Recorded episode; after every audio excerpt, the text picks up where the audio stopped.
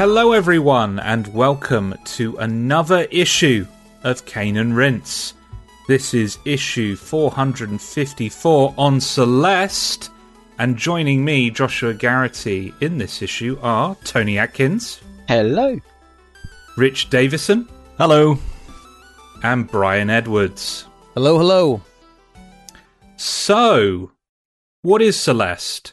Uh, Celeste is a 2D pixel art indie platformer in the same vein as Super Meat Boy, where you play as Madeline in her attempts to climb the mountain known as Celeste and face her inner self in the process. Um, so this is something that we, we will likely get into later in the issue. Um, but I uh, debated with myself about whether or not I should say uh, the name of the developer for this title. So Maddy Thorson, who is the kind of main lead uh, on on Celeste, um, uh, had a change of gender identity post the release and development of this title, um, and the the company name um, uh, that uh, the developer went by uh, refers to Maddy's dead name.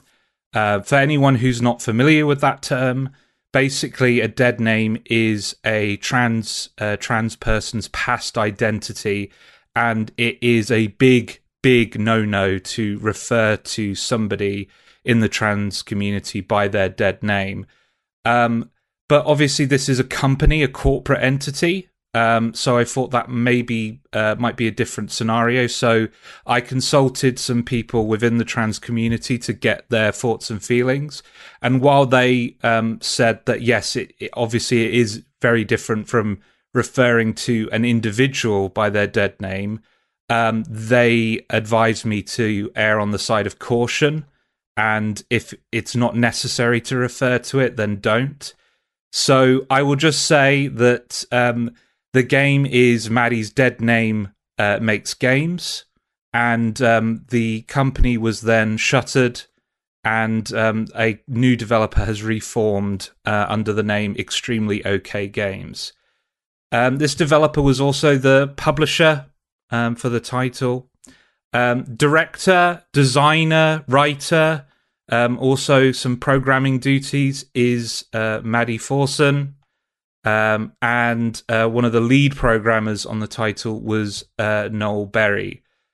Uh, Noel Berry was also involved with the art, but the art team for this is quite uh, quite big for an indie title. So Amora Bettany uh, was involved in the high res art that you see in the portraits of characters and some of the marketing material. Pietro Medeiros um, was involved in the pixel art and also the in-game UI. Uh, Gabby DaRienzo um, was involved with the 3D render of the mountain that you see in the menus of the game, and Sven Bergerstrom uh, was involved in the lighting of that 3D render of the mountain. And uh, lastly, the composer was Lena Raine. Um, so this game was released on PC, Switch, PS4, and Xbox One in January of 2018 and then was later released on Stadia in July of 2020. Um, it's fair to say that um, it was critically well received at the time, uh, with an uh, OpenCritic of 92%. Uh, me personally, I remember seeing the 10 out of 10 from IGN as one of the first reviews that came out and like that was one of the the reviews that made me go, "Oh, okay, right. we need to. I really need to pick this game up." Um, and uh, the users uh, tend to reflect the positive uh, feelings of the critics with an average of 8.7 out of 10 on IMDb. Uh, the game did very, very well commercially. Um, according to Gamasutra, it sold over 500,000 units as of de- uh, as of December 2018. Uh, and then in a later interview with IGN in September of 2019, uh, Maddy said, I don't have an exact up to date number, but I know we're coming up to a million copies soon, which is unbelievable to us. Um, so it sold very well, and given that we're we're recording this in 2021, I think it's fair to say it's probably blown well past a million a million units by now. Um, so one of the things about this game's development is that initially it started out life as a little Pico 8. Uh, Pico 8 is like an emulated console uh, for PCs um, a little Pico 8 experiment between Maddy and Noel, um, and which was originally called Celeste, but has uh, since been renamed Celeste Classic. Um, and I just want to read this uh, forum post from No More Spiros um, talking about um, that title. Um, Celeste is one of my favorite games for the Pico 8. Um, no level takes more than 30 seconds to beat. You're rewarded for immediate movement and learning on the fly rather than looking through a set of binoculars, memorizing what needs to be done, and repeating the same series of inputs over and over again, like you're memorizing a combo in a fighting game. It doesn't overstay its welcome, which at the same time encourages replayability for those looking to beat their old times. The best thing about Pico 8 Celeste, though, is that you can't grab onto the walls. I understand why it's in the modern version to allow for a bit of breathing room, but playing without wall grabs can make the flow of the game feel more focused. If the habit stays after playing the older title in Chapter 3, it can turn a slow series of time jumps into a collection of madcap dashes from one room to another. I realize I'm in the minority on this one, but for me, Pico 8 Celeste promotes a fast, reactive playstyle while its younger sibling is more about refinement, almost like learning an instrument. I prefer the former to the latter, though I also realize that the plot aesthetic elements are more important than the gameplay for some in terms of which Celeste is the which Celeste is the best. That's one of those things that works better in text than said out loud. Um, I'm thankful both versions are included so that all players can have something they'll be able to enjoy. Now, if only we had a follow up to Maddy Thorson's other magnum opus, Run Man Race Around the World. So, uh, we're kind of talking about the development of the game now. So, the Pico 8 uh, version came out and they released it for free online. Um, and it was really well received, and there was a desire from Maddy and, and Noel to flesh this out. Uh, it started out as a two month project, turned into a much larger two year project um, uh, that was. Um, you know, brought in a lot of their friends and, and known contacts. Uh, Lena Raine uh, was brought in simply because they really liked her SoundCloud um, and really liked the music she was putting up on there and uh, they invited her on board. Um, and yeah, they uh, basically this game was made in Maddy and Noel's flat, uh, and they invited friends round to play test the game throughout development. Um, and and would adjust the game on the spot uh, based on feedback um, to test out new ideas and see if the feedback um, or see what they've done in response to the feedback actually addressed the issues that were being brought up. Um, some stated inspirations for this game. Um, this comes from uh, a Charge Shot interview. Uh, the film Whisper of the Heart, uh, Steven Universe, which I feel very strongly from this game, um, and also a desire to kind of strip away combat and focus on pure platforming. Um, and then later, uh, later on in development, um, the theme of mental health and uh, Maddy's own experiences kind of came to the fore. Uh, it started out um, purely as kind of an exploration of platforming, and then the mental health um, allegory kind of um, came from that.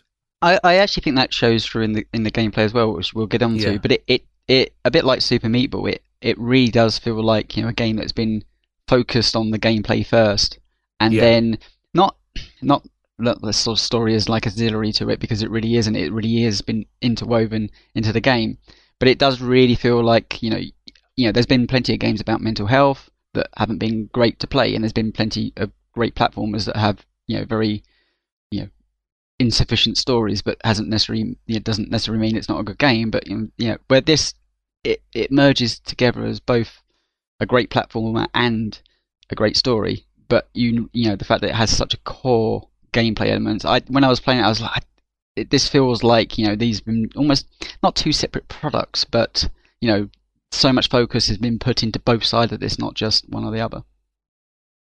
Um, another um, element um, to the development and the the the um, the impact of the game post release as well is um, Maddy Thorson, which we mentioned earlier, um, coming out as trans, um, and how basically um, post release Maddy has said that uh, Madeline's story is about uh, a trans character, that Madeline is trans.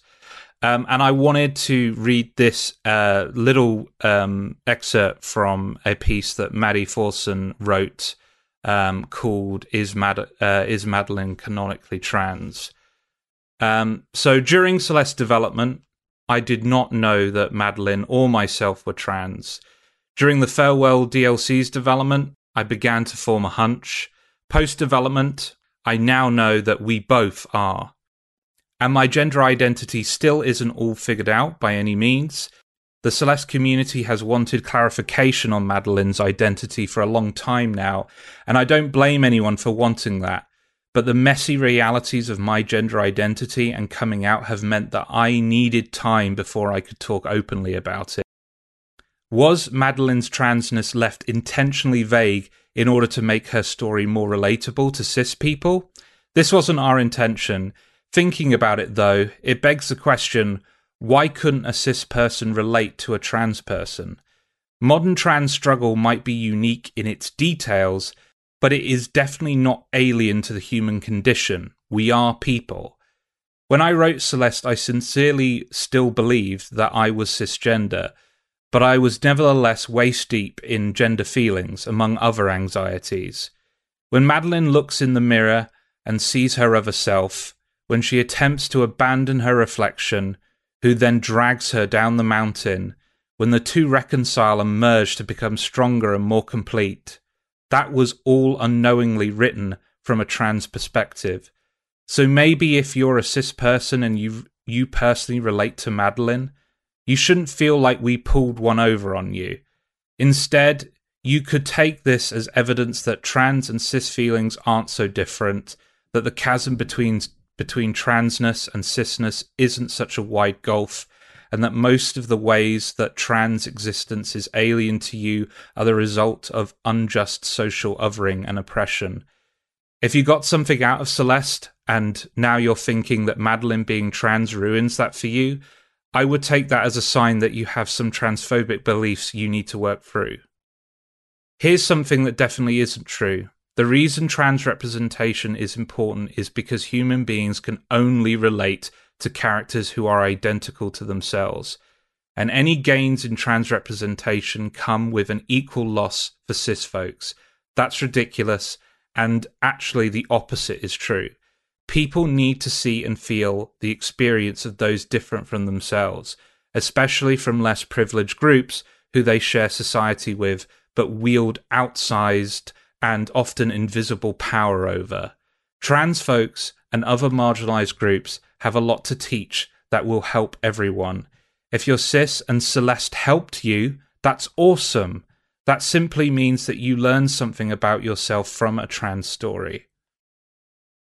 Let's um let's move on to our histories. Um, I'd like to start with Brian. Yeah, so um, I was uh, much like you, Josh. I saw the IGN review, the 10 out of 10, and it, it went from a game that I was very interested in to a game that I was going to get day one. Um, I was a huge fan of Super Meat Boy, like a lot of people, and so when it was getting those comparisons, it kind of had the story comparisons, um, or story elements added to it. I it was a day one purchase for me. I bought it on my Switch, and I played through it pretty much over the course of maybe the better part of a week, and uh, I made through the main story. Didn't really engage with any of the more difficult, the B sides and things like that. Um, and then, uh, and then I believe it was either a Game Pass game or a Games with Gold game. I can't remember. Um, I played through it on Xbox, um, uh, maybe a year after its release, and then most recently, over the course of the last two months, I actually got it on the PlayStation um, and played it during our quarantine period, and that is when I really dove into beyond the story, more of the uh, the the B sides and the C sides and the more difficult aspects and all the stuff we'll talk about later. So I am a I guess a, a two time purchaser, but like played it through three times on three different platforms because of the Xbox subscription. Okay, Tony. Um, my first time through it was over the last two weeks. Um, not that I wasn't very much aware of it, and I have been very much aware of it. It's just you know game backlog as always, getting to stuff. Um, I would say that the funny thing is with Celeste is I've heard so much about um, the elements of the story, and I've heard the odd mutter in Super Meat Boy in the same sentence, but I knew very little about how the game played and how that how it played out. Um, so this week's been the last couple of weeks has been a really you know great discovery because on one hand I'm being told, oh, it's a game about you know depression and you know uh, anxiety and stuff like that. So I, in my head I'm I'm expecting a certain type of narrative and presented in a certain way, knowing it's based around platform. But as I said earlier, I was so surprised how challenging the game was. I know Super Meat Boy isn't easy at all, but it, you know, I I was surprised by the type of game I was sitting down and, and playing and how competent that side of it was, and of course the mu- music and stuff I laid on top of that. Um, so yeah, although I'm fresh to the title, I knew about it for a very long time and um, happened to play it. Uh, was just playing on Xbox, um, just because I owned it. But talking about facilities. It's also on Game Pass, so you know it's available to I guess 15 million or so other people to try if they if they happen to have that service as well. Okay, Rich. Yeah, I could probably start by having a, a quick chat about um, the previous game and the developers um, oeuvre, which is Towerfall. I actually have no relationship with Towerfall, which is a, a, very kind of beloved game, and that came out in 2013 at a point where I had very young children. So that's kind of this this purgatory place for me where I have no concept of time or memory, and it was a, a, kind of largely couch co-op game, and, and, as you can probably imagine, with young kids, none of my friends particularly wanted to come around and, and sit in silence. Um, so I, I wasn't anticipating Celeste, and certainly wasn't following any of the the media coverage. And to be perfectly honest with you, I had no sense of of how well it was doing in the reviews interestingly, my first exposure with Celeste is probably not the best one. It was through the tool assisted speed run that was done in Summer Games Done Quick of 2018, which is not the, the right way to introduce yourself to that game because that is the perfect representation of, of how to play the game. And to be honest with you, not a particularly elegant introduction because you will never play the game in the same way that the, the TASBot does. Um, and how quick when, did they do it?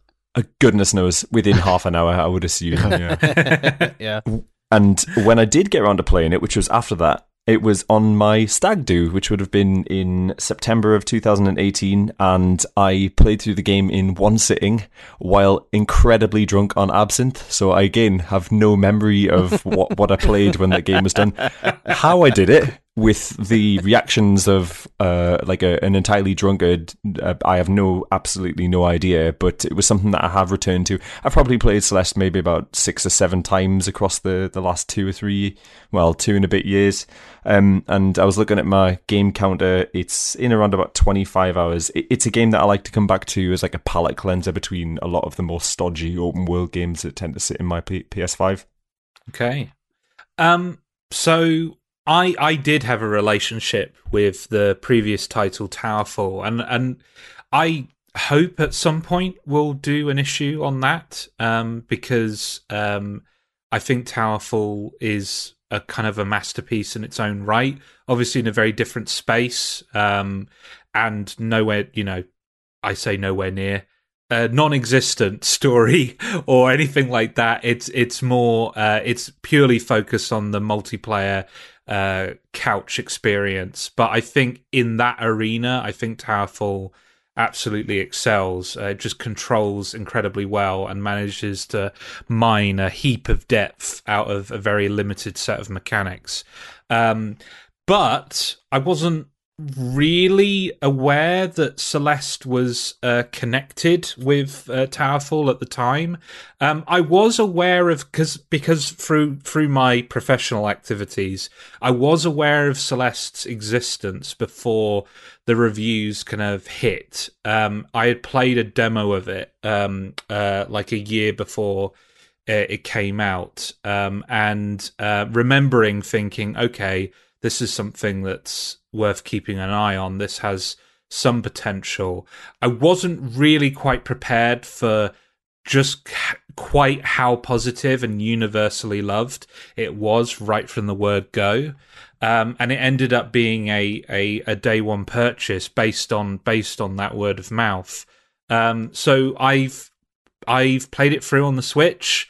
Um, and um, I've gone back and done a few things like getting extra strawberries, um, doing a few B sides and things like that. Um, but I am not nearly as well versed in the kind of uh, content outside of the the main campaign as some of the other panelists.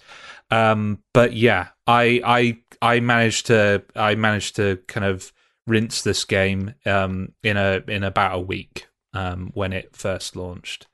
Let's uh, move on to the scenario, story, and setting. Um, I am going to issue a spoiler warning at this point. Um, I do think Celeste has a story that can be spoiled. So if you have not uh, played the game or completed the game, uh, either turn back or you you know make the decision that you don't care and carry on. Um, so. Uh, to set up the the kind of scenario, you play as Madeline, um, who has decided that um, uh, they are going to uh, ascend the Celeste Mountain. Celeste is is a real mountain, but this Celeste Mountain has nothing to do with that Celeste Mountain. Uh, the de- the developers just really like the name. So I want to start off with um, Truck Kurt's uh, post on the forum. Um, and then we can kind of bounce off from there and, and talk uh, a little bit about our broad feelings about the story. Um, a lot was made of the story in Celeste and how it relates to anxiety, depression, and mental health. I didn't know whether I would get the same reaction as others had to the game, given I hadn't suffered from anxiety or depression, but despite this, it did have an effect on me. I could relate to what Madeline was going through through other mental health issues I've had through an eating disorder which, even though that wasn't something Madeline suffered from, I found some of her feelings to be applicable to my own past feelings in many ways. I thought overcoming the challenge of climbing the mountain and the sense of achievement or lack thereof as she got closer to the peak was quite profound and affecting. Would anyone like to dive in first on on the topic of mental health? Go go for it, Brian. Yeah, I, I um this had an instant appeal for me. Um I, I talk a lot about my own mental health and anxiety um, and depression issues. I'm uh, uh, I'm a big believer in, in talking about it if, if you're comfortable talking about it. And um, this game spoke to me on that level uh, right off the bat. Um, just that struggle against yourself, um, the struggle to, to, to both run away from your problems, but also to conquer them, and how sometimes those ideas don't align and they don't have you, you kind of don't have the same common goal within yourself. You're always searching for a goal searching for what to do next and and this game just spoke to that uh to, to that in me and and and i it, it was just one of those things where the, this game writes so well from an anxiety and depression perspective that almost every line of dialogue in between these long hard platforming sections like every feeling that Madeline was having, it'd be like, God that well there there's another thing like it was like checking all the boxes for me as I was playing and um and it really it, it has such a positive vibe like it, it as a whole that like it, while it is a game about anxiety and depression like it, there's always this hopeful undertone to it which I really enjoyed because a lot of times when we see anxiety and depression um, talked about in any form of media it is because it has a lot of negatives to it, but it very rarely do we see a, a viewpoint where it's just there's this it's like just veiled in optimism, which normally it's the other way around. And and yeah, so um, I'll talk a little bit more about the story later, but it, it just was one of those things that like it kept it kept me pushing me through the platforming section because I wanted to see what happened next in Madeline's journey. I wanted to see where that story went. I am really pleased that Trucker came in with a, a very personal anecdote of his relationship with um, his own personal eating disorder. You know, prior to the show, I was having to think about how to approach this because in, reality, I find the the kind of almost the, the allegory of a mountain to be a little bit unappealing to me. It feels like something that's quite blunt. Um, but in reflecting on some of the correspondence and on my own feelings, really, I think the the fact is that the the the idea of the depression being the problem is something that I, I think is irrelevant. I think it's the symptoms of whatever Maddie, uh, Madeline, excuse me, is going through that we can all recognize with. I know personally for myself, I have quite a profound relationship with imposter complex, and a lot of the the feelings that that Madeline goes through is something that I can quite kind of easily recognize in myself. And so I guess that the symptoms that a lot of people experience are, are kind of uh, represented quite well within the um, the story and the setting itself. I think, like t- to to speak to my own personal experience, Rich Rich already um, mentioned imposter syndrome, and um, Badeline um, for me, because like I I've been very fortunate in that like depression uh, depression specifically hasn't featured a huge amount in my own mental health history. Um, obviously, I've had moments of of you know um, feeling incredibly down, but they've always coincided with something concrete in my life that was a reason for me to feel incredibly down. I've not experienced depression in the sense that some of my friends and family have experienced it, where the world is fine and yet I feel awful.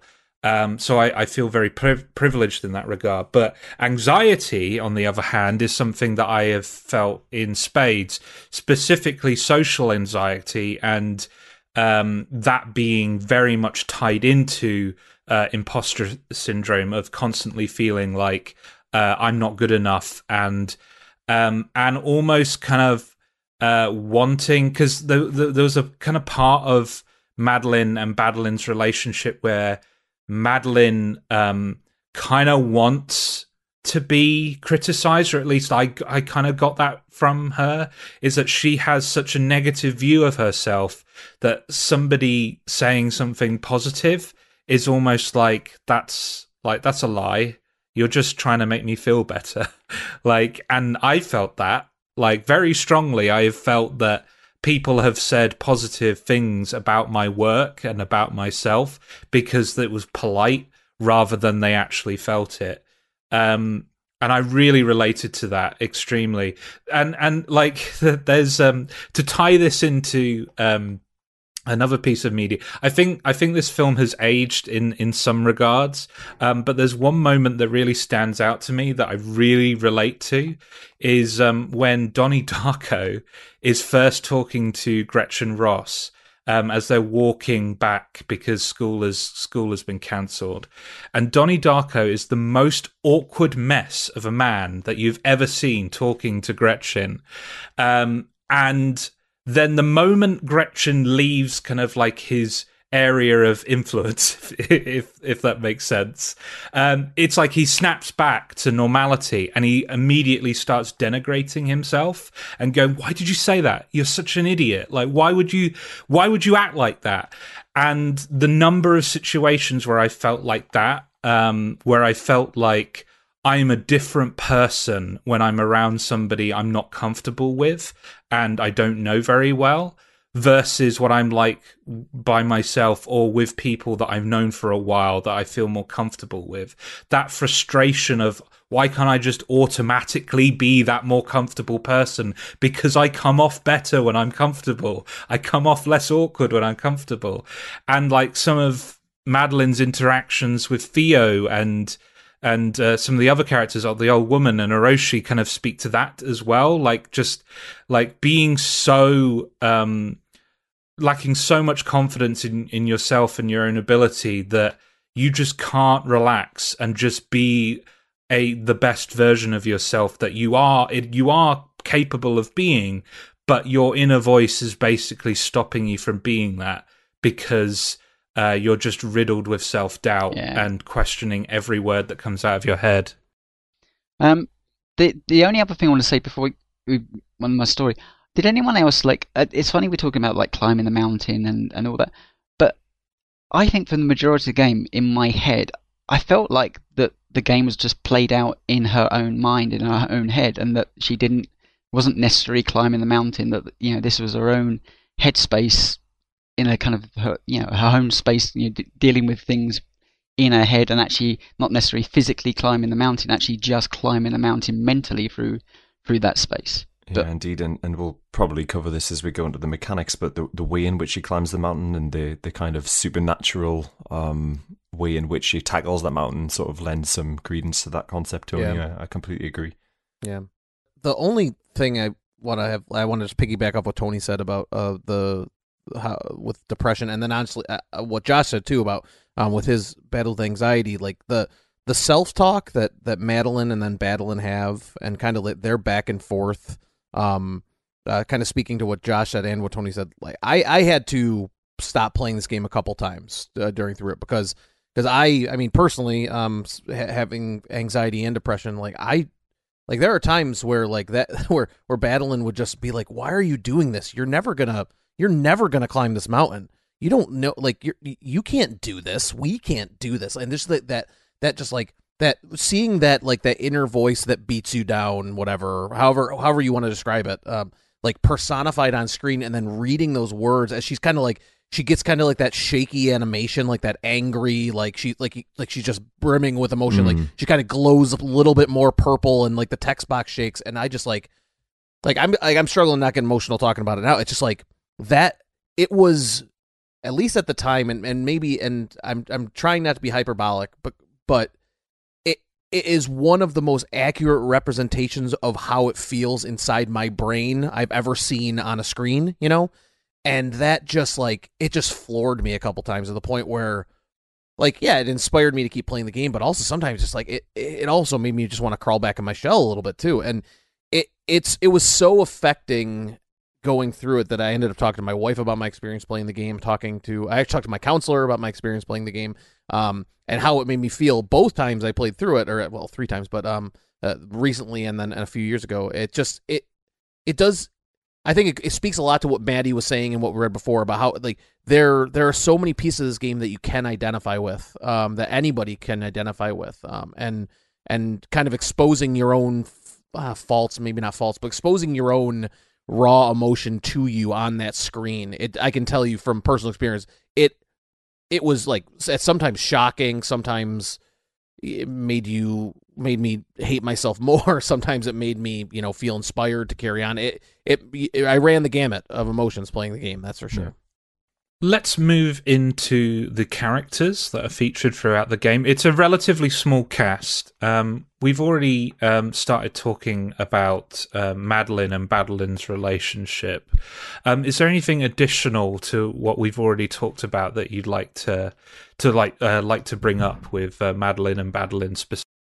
The the thing that I find particularly fascinating about um, and I don't believe she's called Badeline. I think that's a, a kind of community name that's voiced upon her. I think she's known as the the, the voice within, or, or something like that, with within the game itself. Is um, the the the, the character moves from being a, a, an antagonist to being like a sort of inherent part of, of Madeline and the the way in which the game tackles that through animation and through um, just the dialogue and through the actual mechanics that goes through that is is wonderful and a really kind of beautiful understanding of of how overcoming anxiety and how kind of putting to bed any of your own personal um, problems and, and, and demons. It, you know, that it's a really powerful message and a, a, kind of beautifully conveyed one.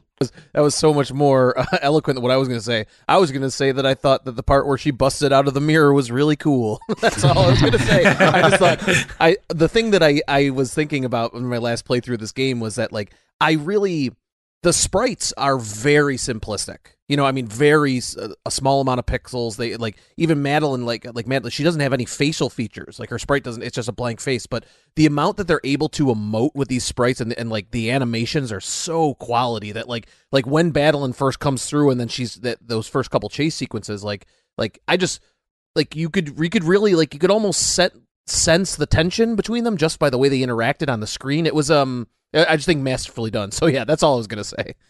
Just to to to piggyback on uh, Rich's point as well, it really reminded me of um, uh, a similar uh, message that a horror movie called The Babadook has um, at the end. Uh, spoilers a little bit for The Babadook, um, but um, essentially the the the end of that film is this horror, um, this f- part of you is never going to disappear. It's never going to go away, but you can find peace with it. And as long as you tend to it, as long as you keep, uh, you know, keep it under wraps, keep it, keep um, getting essentially um, it's not explicit in the Babadook, but essentially it's like get therapy, talk to people, talk about it, like um, make sure that you're you're keeping on top of it. Um, obviously the ba- the Babadook is like more of a force of nature in that film, um, rather than like explicitly a person or a personality. Um, but bad like that kind of it's a similar kind of relationship with Madeline and Madeline. It's right. It's like by acknowledging that Madeline is a part of Madeline and just acknowledging that this isn't you can't run away from Madeline, you can't deny her, you can't reject her you have to accept battling. Otherwise um, it's just going to get worse and worse and worse. I think that is really effective and i've i've seen that narrative device used in a few places. Um, but like the more awkward and more awful version of this which i've seen plenty of times is the vanquishing of the mental health issues the the treating it like a demon or a dragon to be slain. Um, and I'm glad that this avoided that trope that Badeline is essentially redeemed um, towards the end. Well, I was, Just I was thrusting the master sword through Shadow Link's sternum, and then all of a sudden yeah, the problems yeah. just like evaporate and the sun comes out. Yeah, that's. A... now, now, to your point, I mean, they're not caricatures because you could have had a, a, a situation where Madeline was like really positive, and then you had Madeline which was really negative, and they've got to find a way to work together. And actually, you know, Madeline is trying to deal with the issues she has, but actually they, they they don't turn Madeline into this character that is just entirely negative. The way it actually transposes is Madeline's also got to work through her problems. Like she's got to she's got to come to grips with the fact that, you know, the negativity, all negativity is is not helpful. But actually Madeline knows that she, you know, some negativity is helpful. So it's not just this yes or no scenario. It's this, you know, a lot more complex. And I think they play that out in both characters. Both characters, although they are one of the same, go through this, you know, arc of development, and it isn't just black and white, you know, good and bad. It it is both of them need to learn to live with each other as much as Madeline is a you know a, the character that's kind of being forced out of her head and she's trying to deal with it. I, I do feel like they're two very separate characters that just happen to be one of the whole, and they work with them so well to make them both flesh out and both work together. And in fact, you know, towards the back end of the game, you know, I'm, I'm almost as invested in Madeline's story as Madeline's story because they, they do feel very, very, you know, different from each other, but as as one. Uh, I think that the, everything you guys explained that I completely agree with. It like it, it's shown best in the relationship that Madeline has with Mister Oshiro, the ghost that runs the ghost hotel, uh, because like Madeline is trying to save him like a lot of the time, or trying to help him, and constantly Madeline is like, "Why do you attach yourself to toxic people?" You know, this guy's trying to literally kill you at the end of this. He's like, and you're still going to help him. And Madeline's like, oh, she's not all bad. So like, Madeline, even though she wants to leave this guy in the dust, not try to help him, she's also kind of like that conscience aspect of like, you know, you you attach yourself to people that drag you down. You're trying, you you have this um, you, you have this attraction to this toxic relation. Like, it, it, it, they they complement each other in such realistic ways that you kind of do in your head. Like, like I, I have been someone myself who has maybe spent way too much time in my life in certain relationships trying to repair them when they weren't repairable. And they, it's just very identifiable, identifiable themes versus what Tony was describing, where you could just be like, like, oh, I'm the good version, you're the bad version, but we got to get together. Like, it's it's much more nuanced than that, and the writing just just it just supports it in such a way that um it's just it's just it's completely believable for such what is a literal unbelievable scenario. It's it's really neat. I think like yeah, Oshiro is really interesting because um Oshiro's um internal struggle um is very different because whereas Madeline is constantly kind of putting herself down and kind of taking comfort in critici- criticizing herself.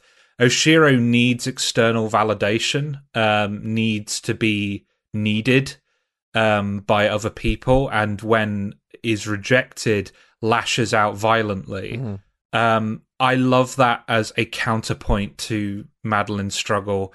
Uh, Oshiro's kind of going on a very different journey. Um, I want to touch on Theo. Um, I'm I'm gonna be honest here and say that if I met Theo in real life, I would probably hate him.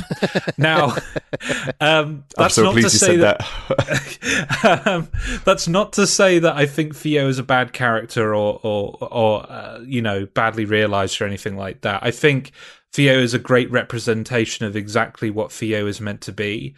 Um, it's just I find a lot of I know a Theo, right? like a Theo exists in my life. Uh, I have known many Theos, and it's a it's a personality trait uh, or personality type, sorry, um, that is off putting to me because I find it quite shallow and self self involved. Um, but I he does play an important part in this story, um, and kind of breaking Madeline out of her shell a little bit. What what's everyone else's take on Theo? So Theo is a bit all over the place, but one he he supplies one of the greatest, I think, um, feelings of the game when he teaches Madeline to to calm herself by imagining a feather, um, just breathing yeah. up and down. And I, you know, and I think he is. Well, he comes across as her her anchor, doesn't he? That you know, not everything is is doom and gloom, and you know, sometimes he comes across as overly positive. Not that he doesn't necessarily have his moments, because in in that um, in the hotel himself, he's like, "Well, I'm out here. I'm not helping. This is a madman." Um, so he, he's not to blame of any criticism, but you know, I I think he is a grounding character for her, um, and maybe makes makes the rest of the, the crew a little bit more complex through his own simplicity, if that makes sense. Yeah, I would have liked to see that character being developed a bit further. Mm. And, and for me, I mean, the, the description that he's given is is a, a guy who quit his job because he hated it and likes taking pictures for his is I forgot what it's called, but it's like an Instagram uh, equivalent. For my followers, yeah.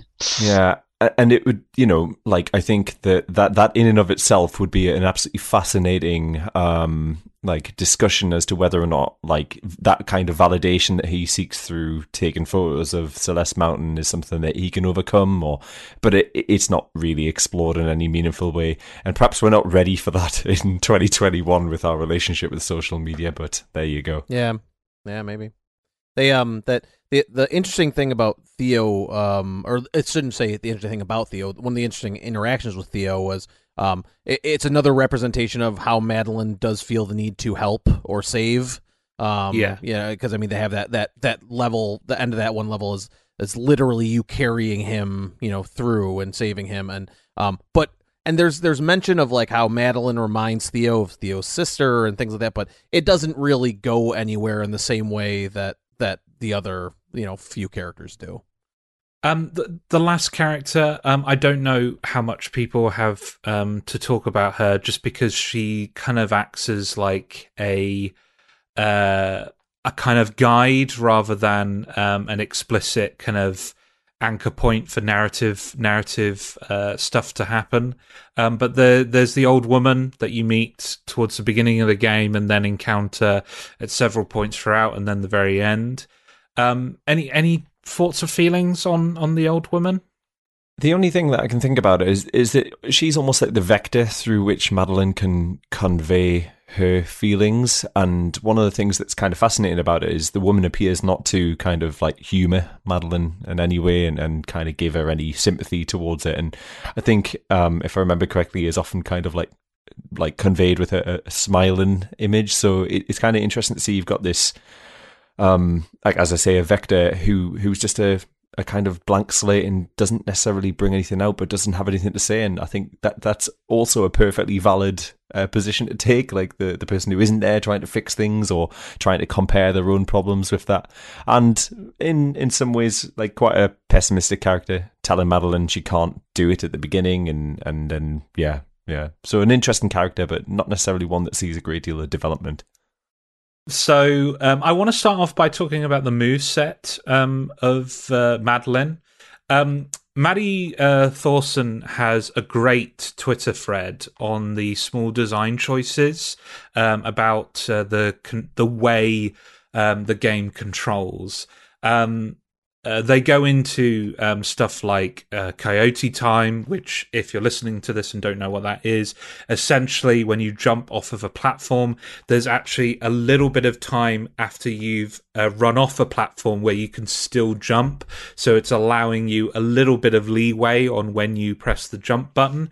And there's actually like loads of decisions like that, loads of little things that kind of let you get away with doing something slightly too early or slightly too late, whether whether it be gripping onto a platform or or you know doing a dash or you know encountering a dash icon that kind of thing um, and Maddy Thorson said um, at the end of this thread you might have noticed a pattern all um, all the mechanics are centered around widening timing positioning windows so that everything is fudged a tiny bit in the player's favor. I think this is a big reason why Celeste can feel kind even though it's very difficult. It wants you to succeed. Um, so uh, what are what's everyone's feelings on um, Madeline's move set and how she feels to control? Rich, do you want to start us off on this one? Yeah, yeah, I think um, so. It, it's it's kind of a bold move set because there's there's very little to it. You've got the the jump, the move, the the wall grab, um, and then the subsequent climbing, and that's pretty much it. Um, one thing that that I, I think the I mean this is probably quite advanced before we actually get into the, the sort of nitty gritty of those three particular moves is that the game it, it is very kind and it's it's almost built in such a way that it rewards you for being incredibly aggressive towards it. We might cover this as we we have a chat about some of the the B sides and the C sides later, but I often found that just going in as quickly and as aggressively as possible was was just the best way to, to do it. And to be bold and to be and be emboldened by the move set was um was a really strong way of, of kind of approaching the levels with with a great deal of success. I think i i like the fact that the simplicity of the move set is apart from you know uh, getting a double jump halfway through the game um i i like the fact that it presents you with your move set and it doesn't really add on to that unless it's per level. So there might be you know a bubble that you you burst into that allows you to travel through a certain area, you know, super fast and, and move. But the core move set doesn't alter. They don't suddenly find, you know, something you can do over here and something you can do over here and you can add a point into here. It's just, it is what it is. And it's almost, if you're bringing it back into the story, it's like, this is you. This is your move set. And how are you going to use it? You know, these are all the things you're going to be given in life. And it's about just putting all these pieces together and using them to the best of their abilities rather than just adding extra bits in that you don't necessarily need. Mm. And I think the the best platformers tend to do that. So if, if I go back to Super Meat Boy, as this game has those kind of parallels, you know, it's a very simplistic moveset. It's about how well it it is to the, the movement of the character to get from A to B. And it this really plays in that. Now that there's obviously lots of platformers out there and you know there's always the classics to talk about. But to put this in that same category as a platformer, I know we talked about an hour and over an hour about the story, but to have that kind of precision in a platformer, even though they are, like you say, kind of fudging it, is a real bold thing to be able to sit on the podcast and actually talk about because it's not easy. Um, I'm I'm going to say it's not perfect because there is times when and I don't know where it's down to the pad or whatever. I almost felt like at one stage I just wanted a joystick to get the perfect angle rather than trying to use a, a you know a controller joystick or a, you know at times I'd use a D-pad over the joystick because I needed those you know very precise up and down movements rather than mm. slightly off the the edge. But um, yeah, I, I really appreciated the fact that it didn't just keep on layering on stuff unless it was very specific to the level set that you're in and to get through that level.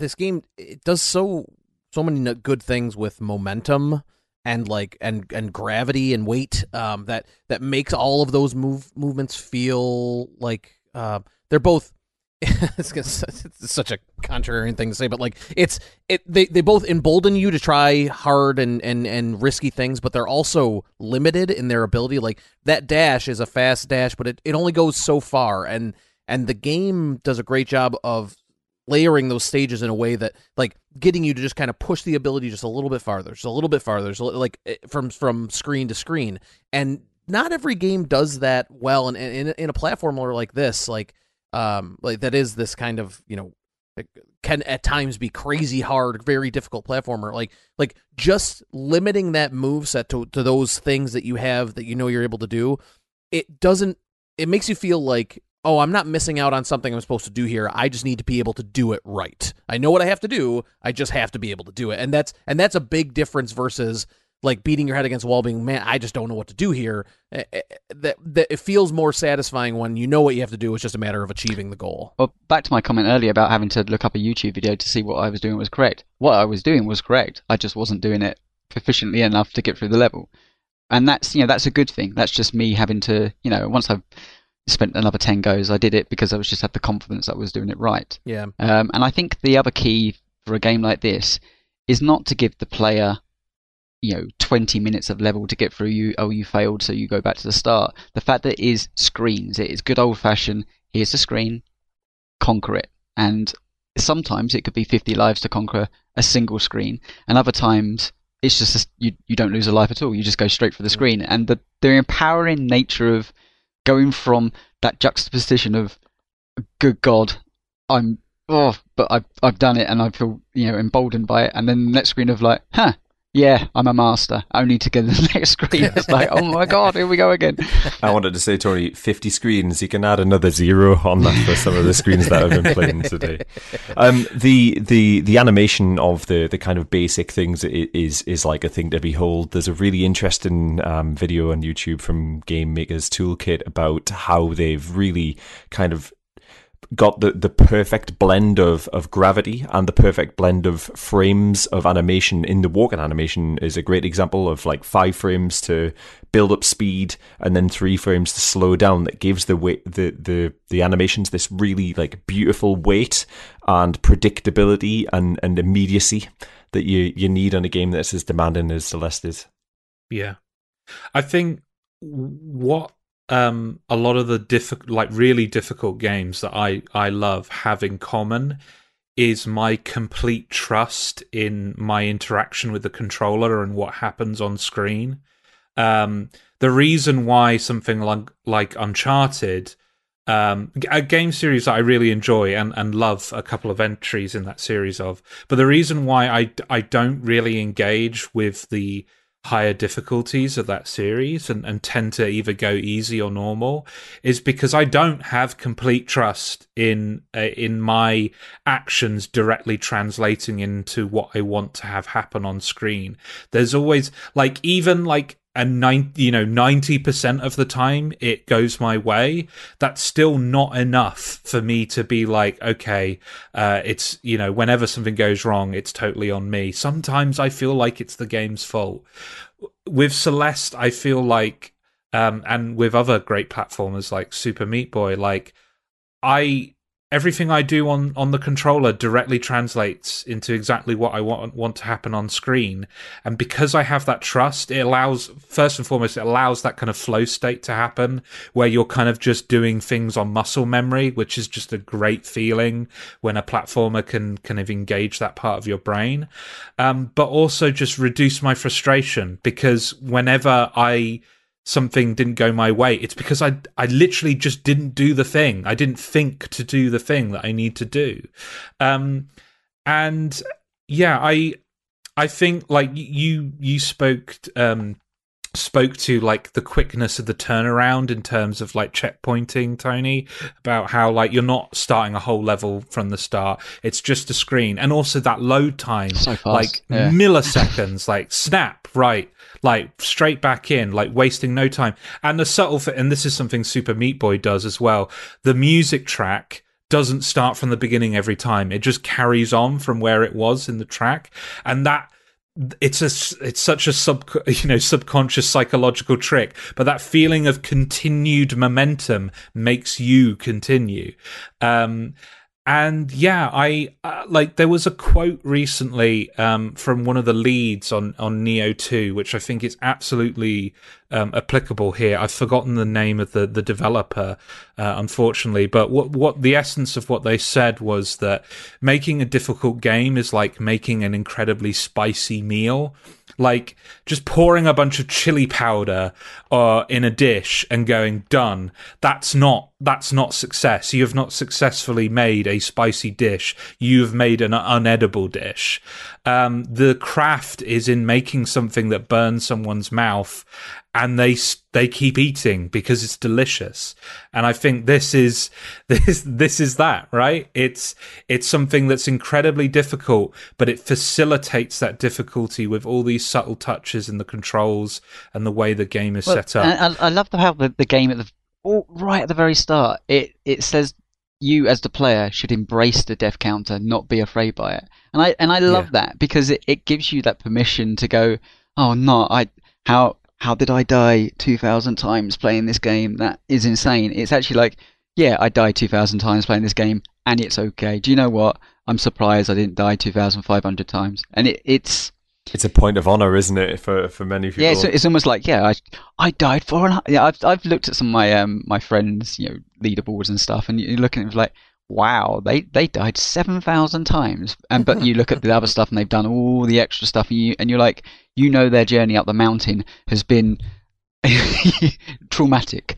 Um, but but they've loved every second because you know the, you don't die seven thousand times in a game and not enjoy that your experience of the yeah. game because those two you just can't parallel. This is why people love Dark Souls, right? It's it's not you know death is just a learning mechanic. And all it is, because it's such an instant restart, it's just a learning mechanic. I jumped, I jumped. That's not. And in, in fact, so many levels you'll jump in and you will die because you don't know the next how to get to the next thing. And that death is just that learning mechanic. Okay, yeah, you get a bit further, you get a bit further.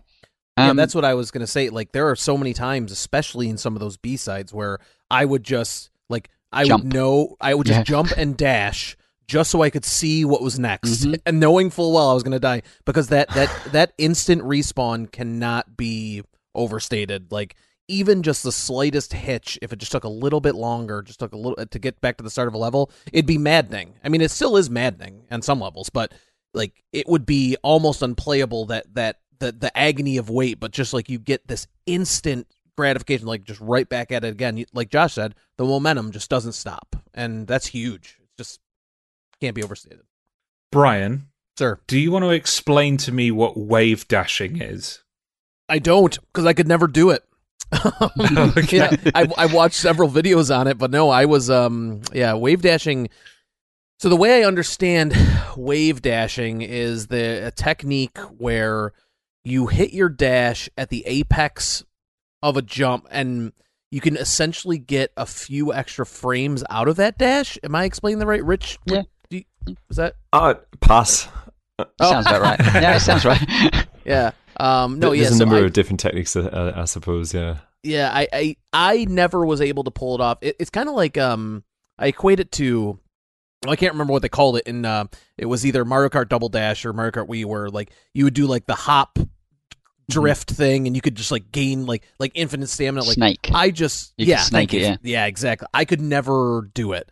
So like so you do like from like if you jump to the right and wave dash and then go back to the left but diagonally down you can jump again almost instantly after landing to continue like it's it but i this I even yeah, then it sort of sustains the momentum that you've built yeah. from your mm. original mm. wave dash. And, um, exactly. Um, it's Yeah. it's a necessity for the heart of the mountain, I believe. Yeah. And y you must learn it at that point. So yeah, I I can tell you with certainty that I did not. I never became a master of any type of wave dashing. Um, like I, s- I did all of the uh, I did all of the B sides um, without any wave dashing. Brute Um, force. But uh, but they will yeah brute force exactly. but then later on, um, we'll talk about the C side experience later. Um, I'm not sure if the C sides. yeah, I don't know. We'll see. It, there is there is nuances though to learn. I I I, I definitely learned. I, I was really um you know when you you jump and you so in one of the levels like you go into there's multiple different kind of bubbles and stuff you can go into and then come out of and I always found myself wanting to the, the moment a bubble popped that I needed to move like instantaneously or you know preempt it popping so I could get that bit further. And it, it took me a while to realize actually there's a slight delay the moment you come out of one of those those bubbles, you almost hang for like a, a split second, which gives you enough time to kind of readjust exactly where you should be aiming. Um, but I must have lost like 200 lives, not realizing that for the longest of time until one time I was just like stood there, looked at the screen, and purposely died because I was just frustrated myself, and I was like, "Huh, you hang for like half a second. That makes it a lot easier."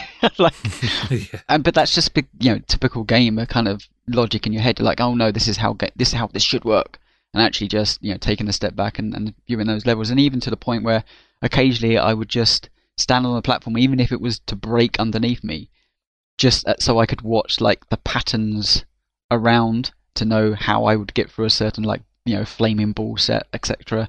Um, and like the death was irrelevant. The death was just learning that pattern to the right of the screen, so I could actually uh, you know challenge myself. And know, I love the fact that this game doesn't seemingly punish you, you know, for your failure. Um, and, and I know that plays into the narrative, and, and you know, that's a good thing. But you know, I, I did appreciate not feeling completely out of my depth on occasions. The fact that I died so many times. Can can I just take two minutes? Uh, I, I know we're quite ways in, but I wanted to have a, a quick discussion about um, just the, the feel of the controls and the actual the the mechanics of um, playing this game with a controller. One thing that I would say is I found this game pretty much impossible to play with the analog stick because while you do move in the sort of cardinal directions and the and the diagonals, I I could never use the analog stick in such a way that it was like reliable uh, and for me personally. And what that led to was quite a lot of repetitive strain injury in my thumbs by using the D-pad, specifically in my case on on the PS4, and and that can't be um, overlooked in my case because it really limited the amount of time that I could actually spend playing the game. It's not something that I could hit over and over and over again on a nightly basis um, and and try and go through it. And it's one of the reasons that I've played this game like consistently and persistently. And the the more you want to kind of utilize some of those advanced mechanics, the the probably the more uh, punishing it's going to be on your on your limbs. My thumb knuckles are like dust today after trying to do some of the B sides from earlier. Yeah. Yeah, I, I completely agree with you. The only time I, I used the analog stick was with using the golden feathers. I couldn't like make some of those curves without using the stick. Um, but uh, the B sides, um, I after I finished the core of the mountain B side, where I played like over the course of two or three days, I played all nine B sides or all excuse me, all eight B sides from the main campaign. Um, I couldn't play a video game for either two or three days because my thumb, my left thumb particularly, was just it was just I mean decimated uh, by that. So I I feel that completely. Do you think this is maybe?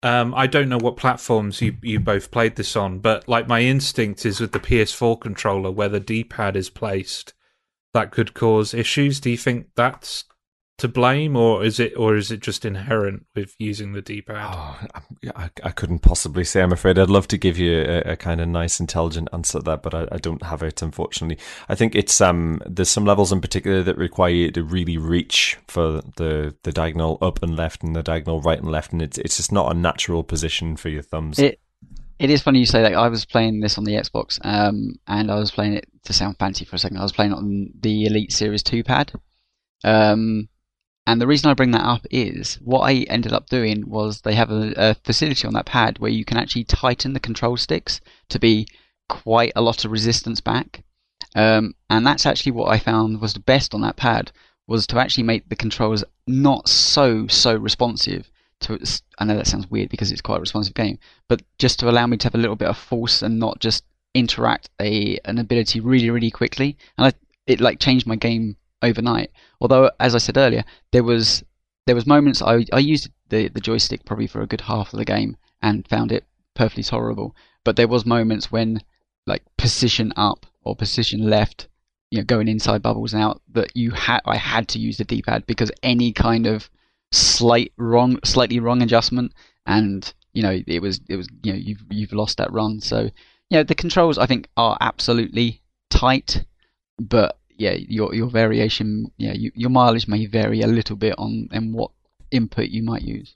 That that's fascinating, and I think one one of the, the major contributing reasons that um, I got that kind of like thumb problem uh, is probably because in a game as tense and um, it has such kind of demanding requisites in terms of button inputs, like I am like poised at any moment and, and really gripping that pad, and, and maybe that's the reason that I probably just need to maybe need to relax and, and do something a little bit different for a change. Just to finish us out on uh, the controls of the game, this uh, forum post from uh, Delby2K. Um, I hate trying to find ways to discuss how to describe a game where a lot of it comes down to saying how good it feels to play. But for Celeste, that is my abiding memory of a game that simply felt special. The flow of movement was sublimed for me. The character was responsive and nimble with the layouts that gave you enough of a guide as to what to do, but were not always so obvious as to be pandering. Collectibles were set in enticing places to make the mind boggle, and the slow release of abilities managed to never overwhelm or confuse. Everything felt measured, but also frantic, pressured, but not unreasonably punishing with a quick restart to erase the imprint of previous failures. It managed to encapsulate the best thing about being a game. Words can paint the picture, but until you play it, they can never be enough. I also want to give a special mention to the soundtrack, which is something that contains some of the best music that year, capturing both the on screen action and the associated mental state of the protagonist in a chiptune rendering it's still on repeat for me on a regular basis. There are collectibles dotted out, uh, dotted throughout the levels.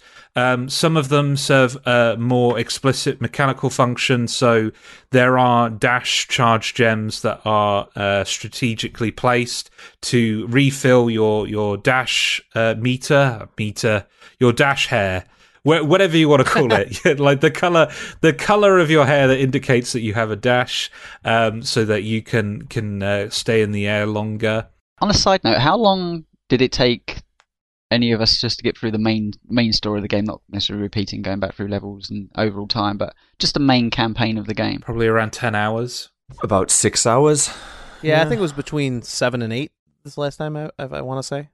Okay, I was very yeah. drunk on my first playthrough, Tony. I'd have to ask no, some of my friends. I mean, I th- I think I was around ten hours. You know, I I, I yeah. Same. For me, it was the first part of the game seemed you know relatively approachable and easy, but there was there was some bits towards the you know climbing the mountain that you know it took took me a lot longer than I ex- necessarily expected. Um, so you know, it's fine. It, t- it maybe took me three or four hours more than some, but my journey was good. But I think now I'm I'm getting close to 20 hours in the game, um, just through going back and and doing B sides and collecting strawberries and, and experiencing more. And you know, I, I was listening to um, somebody talk about their run of getting the um, uh, the golden strawberries, and I think they had clocked 210 hours into the game wow. because they had gone gone chasing the the golden strawberries and you know not wanting to use assist and stuff like that. And yeah they achieved it. I think that might have been the completionist or something of his youtube channel. It was so yeah i think you know there's there's a lot of game here if you wish to indulge in the extra content. But if you just want to get from you know experience the journey up the mountain you're probably looking somewhere between probably six and ten hours um, the the other kind of interesting collectible is the crystal hearts. Um, they more commonly manifest as puzzles, um, where you're just on a screen. Like one of the the ones that um, you encounter really early on is the radio tower with the with the birds. Um, and um, yeah, they they're always like there's some trick to getting these crystal hearts, some way that you you can access them. Um, did, did I, I'm assuming the people who engaged with with the core and and some of the the kind of post campaign stuff um, had to kind of engage with the crystal hearts quite heavily. So, um, do do you want to speak to your experience with these these collectibles? Yeah, I I didn't get them at all my first time playing through the game, but the leading up to the show, I, I went back and I got all the crystal hearts. Um, they you can't get through the entire core of the mountain without having all of. Or, I want to say it's six of the eight you need to have got to unlock the last part of the core. Um, I could be wrong on that. It might be all eight, but um, I think it's all eight. Yeah, is it all eight? Uh, yeah, I could. I did them in order. I was. I did use a guide to help me. Um, I want to say that I got four of them naturally, um, and then the other four I needed help. Like that's the exact same as me. Yeah. Oh, really? Okay. Yeah. yeah. They um so like some of them uh, uh like are are really interesting puzzles. There's um uh the one I think I think it's on uh the third the uh, old site level with the star blocks. They um it's kind of ingenious. You use this technique where if you dash into an a, adjacent screen, your dash resets. So in order to get the crystal heart, you have to kind of go back and forth between two screens, and you just kind of go up and up and up. It was pretty pretty neat. Um, so and and like really ingenious puzzle stuff with some of them. The the one in the um, hotel where you have to you have to go back through after the water's been turned off. It just it, it just interesting things. Um, but then the I, I will say, and Tony, you can tell me if you think it's right. The the the last one, the one on the summit, the cl- the actual final climb is just it's it's just aggressively sadistic. Well, you have to you find gotta, multiple gems, find, don't you? Yeah, you find six gems mm-hmm. that are hidden throughout each of this because the the summit kind of like there's like a theme for each of the levels you went through before getting up to the summit. So each one of those had his own gem. You have to collect all six of them in one run to unlock the final gem to then get up to the crystal heart. And oh man, it was uh, it was a, a to use. Um, a colloquialism. It was a gigantic pain in the ass. Well, and, and the, the, the, problem with that is it unlocks the core, and the core yeah. is hard, really mm-hmm. hard. Like mm-hmm. you know, it's it, it's not messing around. And but what? Because when I completed the game, I was like, oh, so there's a there's another section here. So the core. Okay, I didn't I hadn't realised. I must have got this wrong. I find maybe I haven't completed the game. So you jump into the core, and the first thing you do, you you have, interact with a little bit of a story. Uh, the old lady, and you're like, okay, fine, I've come back to this mountain. And the first screen you uh, you come to, it's like, yep, you haven't got collected free gems, so you can't access the core. And I was like, yeah. huh? Oh, what? Like, okay, so what? What are yeah. these gems? And then then you go down that kind of discovery moment of like, okay, so there's there's multiple stuff in in this game I've not seen, and they've just put down the gauntlet of me wanting to see what the hell the core is um, only to find out that the core is just this sadistic, brutal environment that was yeah. all but impossible to get yeah. through. Um, but you know, I tr- I tried with the core, but I just at a certain point I had to admit this is not the reason why I enjoy this game. No. So I needed to put it down. um, I do want to touch because we we've kind of talked about um, the the core and and kind of uh, reference the B side um, uh, a little bit as well. Uh, I just want to mention that the cassettes that are dotted throughout the, the main campaign, which is how you unlock the B side levels. Um, and the one note I wanted to to touch on with these is I love that these sections where you find the cassette the cassette the cassettes have these kind of cool rhythmically disappearing platforms that remind me of uh, some levels from um, Mario 3D World and and uh, uh, basically uh, quite a few Mario titles actually.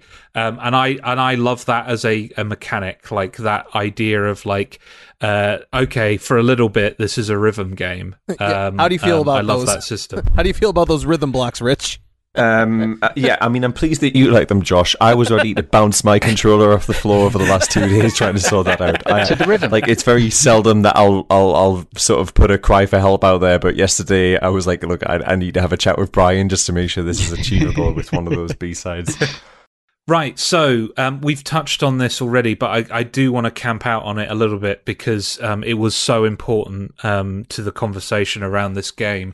Um, so Celeste has an assist mode, Um, and basically, there are a couple. There are four options. Um, one of them is game speed, so you can adjust the uh, how quickly everything on screen is going. Um, there's a infinite stamina option that you can turn on and off. Basically, when you're crawling um, against the walls, um, you don't suddenly run out of energy and fall off.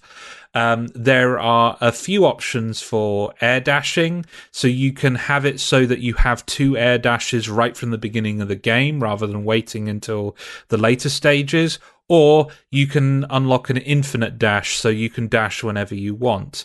And then lastly, there's an invincibility um, uh, ability that you can turn on that's essentially a god mode. Um, now, the reason, um, so all of these are kind of like um, they, they they would be like a cheat mode in in uh, you know an earlier kind of um, maybe like PS2 kind of early PC kind of title. But the reason why um, this assist mode was praised was first and foremost right. Great, you're you're kind of adding this accessibility uh, options for for people that um, either um, just find the game way too difficult or uh, in the case of people with disabilities, like just cannot engage with the the the level that this game is operating at um, in the default the default way, and that's great. Like making this game more accessible to more people is is fantastic, but also the way it was framed, like the way it was framed was. Um, instead of it being like an easy mode, a beginner's mode, or something like that, here are just a few things that you can turn on and off it is not the intended way to play this game. We suggest that if you try the kind of default way, but if you if it proves to be too much, here they are.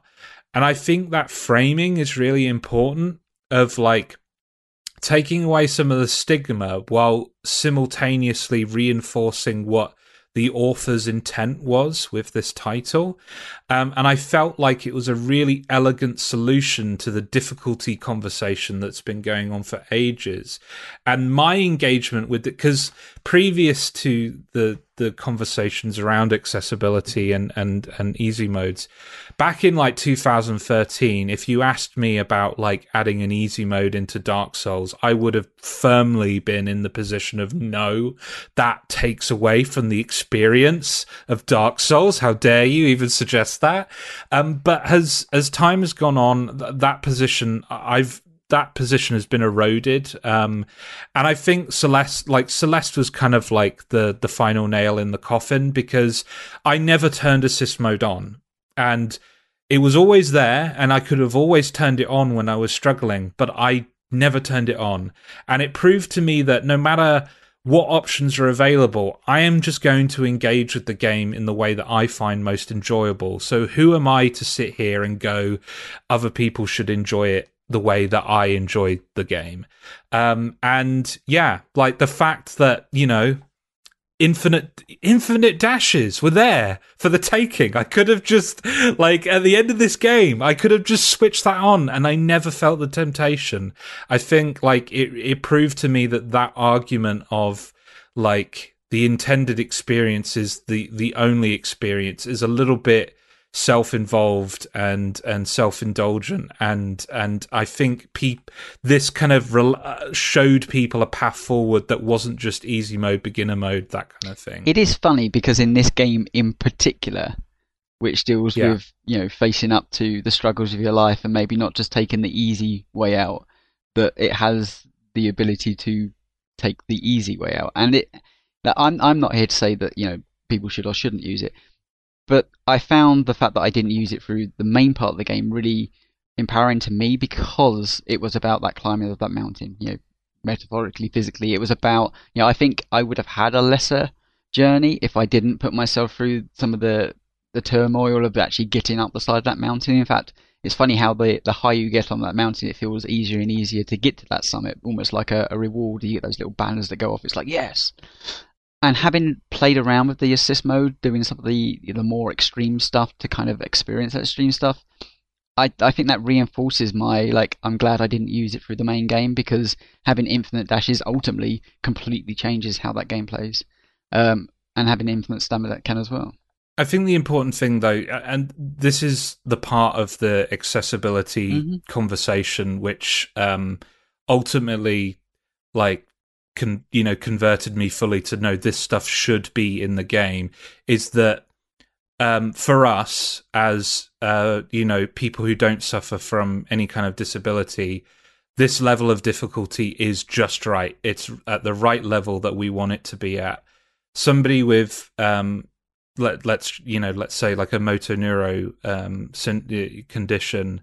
Um, what is difficult for us is impossible, like just Quite. inconquerable yeah. to them, and just the the the ability to go, okay, it's at fifty percent speed. Mm-hmm. That then brings it to the level of difficulty that we're experiencing, and kind of thinking of it more in that terms of like difficulty isn't universal. Absolutely. Like, in, yeah. And I don't want to yeah. put out there like I, you will have a lesser experience. For me, it was important that I didn't integrate, interact with that, but I can, and I and I'll put this in another context. I've been playing um, uh, Fenyx Rising, uh, Immortals Fenyx Rising, and I've been playing that on hard and loving the combat and all that kind of stuff. My daughter has been playing in literally story mode and to see her kind of defeat bosses and stuff in like two hits but the amount of joy that she's getting from playing through that game because she feels like she is as good as her dad being able to get through those bosses. In fact she's taking the mick out of me because she, i'm like that boss took me 20 minutes and you killed it in two hits and she's like i'm that good. And and you know if it was just that boss boss was would take her 15 minutes she would never ever got very far in that game. As it is, she completed the game because she had the accessibility and those modes were there to do it. So, mm. you know, for me, yeah, I, I guess I'm after one thing, but like like you say, I think the fact that it just puts it and there's no stigma on it and it's like use it it's there if you absolutely get stuck on one level and you can't get through don't miss out on the entirety of the rest of this game because there could be something here you enjoy just go easy on yourself and you know that yeah. plays into you know the narrative very much like you know you don't have to beat yourself up over and over again if you can sometimes just take a slightly easier route through this rather than having to do the hard route yeah. all the time. If, if I may, I sense both Brian and I are probably going to run here to, to the same point because I know that both he and I picked this up in, in 2020. So in 2020, I played Sekiro, a game that is kind of famously uncompromising in its uh, relationship with difficulty. And and the w- while I did complete it, and I'm fortunate enough to be able um, to do that, um, it was to the detriment of that game. I will never return to that game because I found it to be cruel and mm-hmm. it took away from the experience and, and there was no achievement.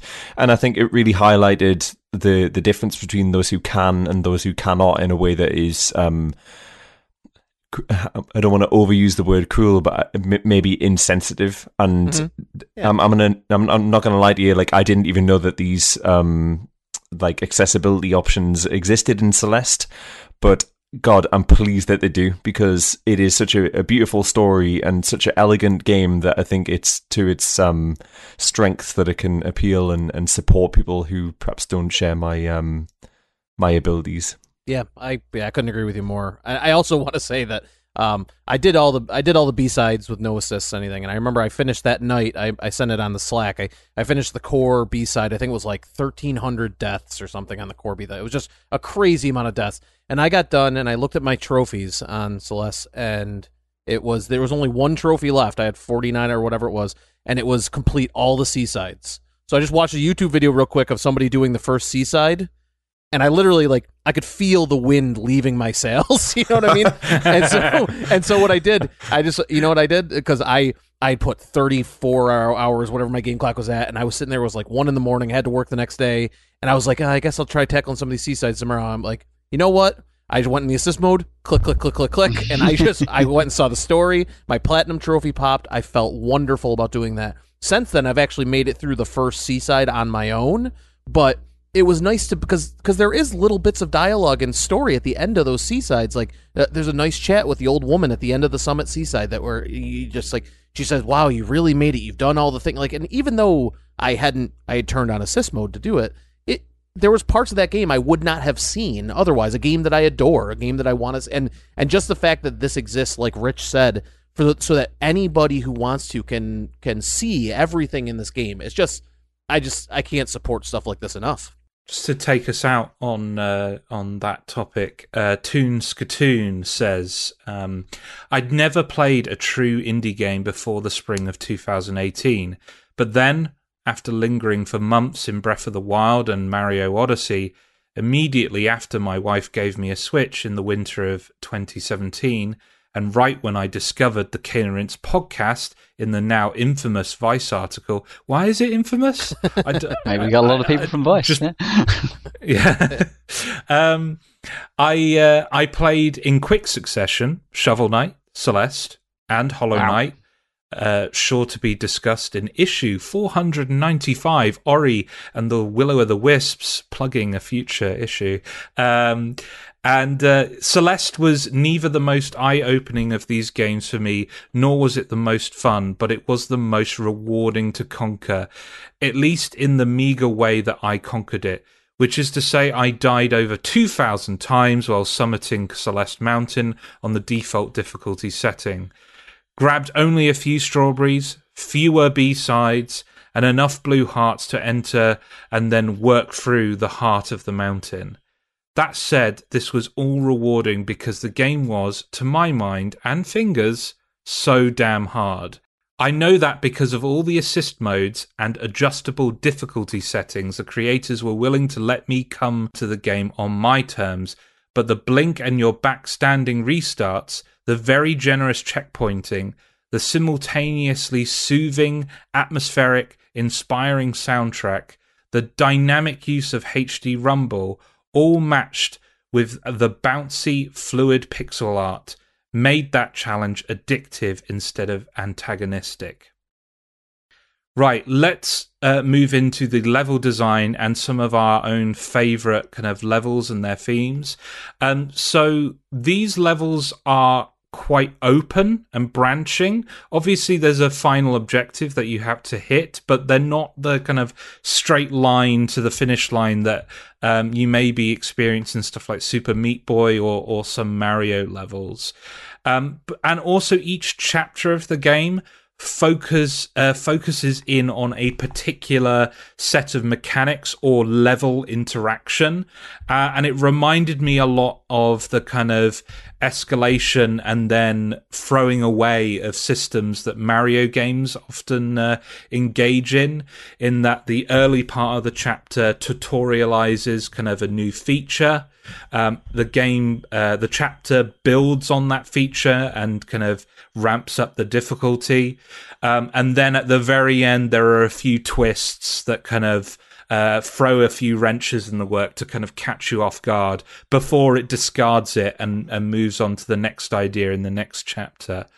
Um, so in the game, uh, in the main game, there are roughly nine chapters. Not all of them are fully interactive, but there are nine chapters total in the main game. But there are 11 chapters in the game total when you include the core and also the DLC Farewell. Um, we don't have time to talk about every single chapter and dissect every single one element of the game in detail. Um, there, are, I'm sure there are podcasts that provide that service, um, but uh, I want to instead kind of focus in on personal favorites or personal lowlights um, that um, really stood out to all of us. Um, Tony, do you have a favorite kind of level concept and idea that kind of sticks out to you? My favorite was the result. Um, and the concept of that is, if I remember rightly, it's it's the sludge on the on the different walkways and, and areas you jump to, and it means you've only got a very limited amount of time to work out your next move before that platform then becomes inaccessible to be stood on. Um, I found that enjoyable is a weird term, but I found that fun um, to to kind of have to constantly be on the move, think on your feet, um, and jump from A to B. Uh, the ones I didn't like, and I don't know which one it's actually in, is where you have the wind against you, um, and you're the having Golden Ridge. You're having to yeah. Oh, okay, yeah, the, the Golden Ridge where you're having to dash into the wind and it's actively working against your perfectly timed dashes, and the def on that is extremely high. Yeah, I, I like I, I will just jump in and say that I think uh, a lot of people uh, are not fans of the wind mechanic in this game. I think it's it's because it's like it, it's the one system unknown. that is just. Yeah. Uh, it's just blocking you. Like it's just like somebody putting a hand a hand in your face and going no. Whereas all of the other systems are kind of opportunities and uh, ways of kind of navigating the environment. In I like different it ways. because I, it looks really yeah, good. yeah, it looks great. Yeah, but it's just frustrating. I actually am a fan of those levels, and I find it's because, Okay. um, if memory serves, it's because the, the levels are actually more open. Because there is instances where the wind is in your With your favor or favour, yeah. carrying you and making that jump, and because of that, your your kind of tidi- uh, typical arc is sort of either negated or mitigated rather and um, enhanced and the levels feel really free uh, and, and open and that's something that um, that I really appreciate. The level that I definitely didn't enjoy was the mirror temple and I think it's because signposting in that level is a little bit weak or certainly weaker than the rest of the levels and it's very claustrophobic. Um, that's not a in, a, in an already stress inducing game, that's not a sensation that I want to experience or particularly enjoy. I think that's why the Mirror Temple is my favorite level in the game. Honestly, um, the thing, I, the the reason I actually do like the Mirror Temple the most is that I liked how it it really it, by calling itself the Mirror Temple, it already sets your video game mind kind of expecting certain things, and I think it pulls it off. Like like I wasn't expecting a kind of like this like you know, hardcore platforming game to kind of in- introduce like a like a like key based environment where I had to open certain doors and unlock pathways. It felt more much of like a puzzle solving rather than just uh get from A to B. So I think that's why I liked it the most. Um the ones I didn't like um I guess was a reflection. The the golden feathers I found the that Yeah. difficult to control with the stick. I, I was always cutting corners either too tight or too wide and running into the spikes and then um dashing against those platforms to make them come back at you. I just that never felt quite right to me, but again, that's it's that's kind of nitpicky because I because I I all all in all I do like most of these levels. Um so uh, to continue the trend of somebody immediately jumping in and going, I like that level actually. Um, Reflection actually stands out as one of my favorite levels. Um, I really like the feather mechanic. Um, it, it's also an example of the game tying in a thematic thing um, with the gameplay. Um, uh, Theo kind of talks through like the the calming exercise with the feather and the fact that that feather then becomes the kind of thing that propels you forward. I just think is a clever, clever piece of integrating narrative and gameplay design together. And I also find the angry platforms really charming. uh, I, I just, I, I love the idea of uh, platforms that you have to motivate to to come after you. I, I, I, like. I have that. to say that's wonderful that we all like different levels and all hate the ones that other people like. great. It just it just got. I mean, I never got on with the feathers. Like just hair. I just into- you just got to master. You just got to master switching from the D-pad to the You analog just stick. Just got to and- master. there really we go. Yeah, quickly. that that phrase. just just master. It's fine. Yeah. Really do that, yes. yeah but um um the the main reason why i like reflection is the way it ends um with the confrontation with uh with Badeline um i think the the boss fight with uh Badeline is uh like uh, I talk, I've talked in the past on Rinse a lot that my my favorite moments in in games are often when like the aesthetics, the music, and the gameplay all come together and synergize in a way that kind of raises the hair the hairs on the back of your neck. Um, and I was just in completely uh, mesmerized by that sequence, even though it was difficult. Like it felt like I don't want to say emotional's the wrong word, right? Because I wasn't like tearing up in that moment or anything like that, but it was like it had a grip on my brain, and yeah. the music was just like yeah, uh, there's a propelling real me crescendo, forward. isn't there? I think like Yeah. the the gameplay gets slightly more aggressive as you go along, and and it, it just builds and builds, and and you're captivated by everything that's going on. It- I it- completely agree. It's funny that none of us is at the summit because really that's the one where you should have all these elements that come together and it's this big final journey to get in there. But actually, it, that it's quite difficult and it's it, sometimes I got lost on there. and it was like like towards the top of the summit, I was yes, we're doing this. But um, it's it's a wonderful level. It's so liberating. Like I would happily play nothing but the summit. Like if you know in an evening just just open the summit up and do that. And I think it's where you've got that second jump. You you're really liberated by all of the the kind of the um, teamwork powers and ability coming together, Mm. and and you know it's just great. Fiendishly difficult, but um wonderful nonetheless. I, I do want to briefly mention the star blocks from the the, the old site. Um, I think mechanically they're actually quite simple because they're ba- basically just a, uh, an object in the environment that propels you forward. I just really like the aesthetic. I like the sound design. Yeah, the sound uh, is great. Everything. Like that wobbly yeah. squish of you like sucking through those star blocks is really that's oh, really satisfying. Yeah. Right. Uh, this post from Mix, uh, Mr. Exelite. Um, I got through the story with relatively little trouble. That is to say, countless deaths, and I was ready to call it quits when I started the post game. It's okay, you've proven yourself, I thought. But then, as my head started bobbing to the groovy tunes of the third B side remix, a switch was somehow flipped in me. Why not see how far I could go, as long as it was fun? And so, I kept pushing and pushing, past all the strawberries, all the B sides, all the way to the grueling farewell chapter where I finally hit a wall and it started to feel not fun.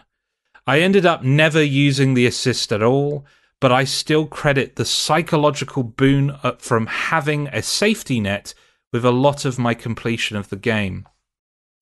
Weirdly, sometimes the knowledge that you have something to fall back on, that you don't have to push yourself to the extreme, is what gives you the strength to push ahead and do just that. The important thing is that you set your challenge at a level you are comfortable with, that you are in control.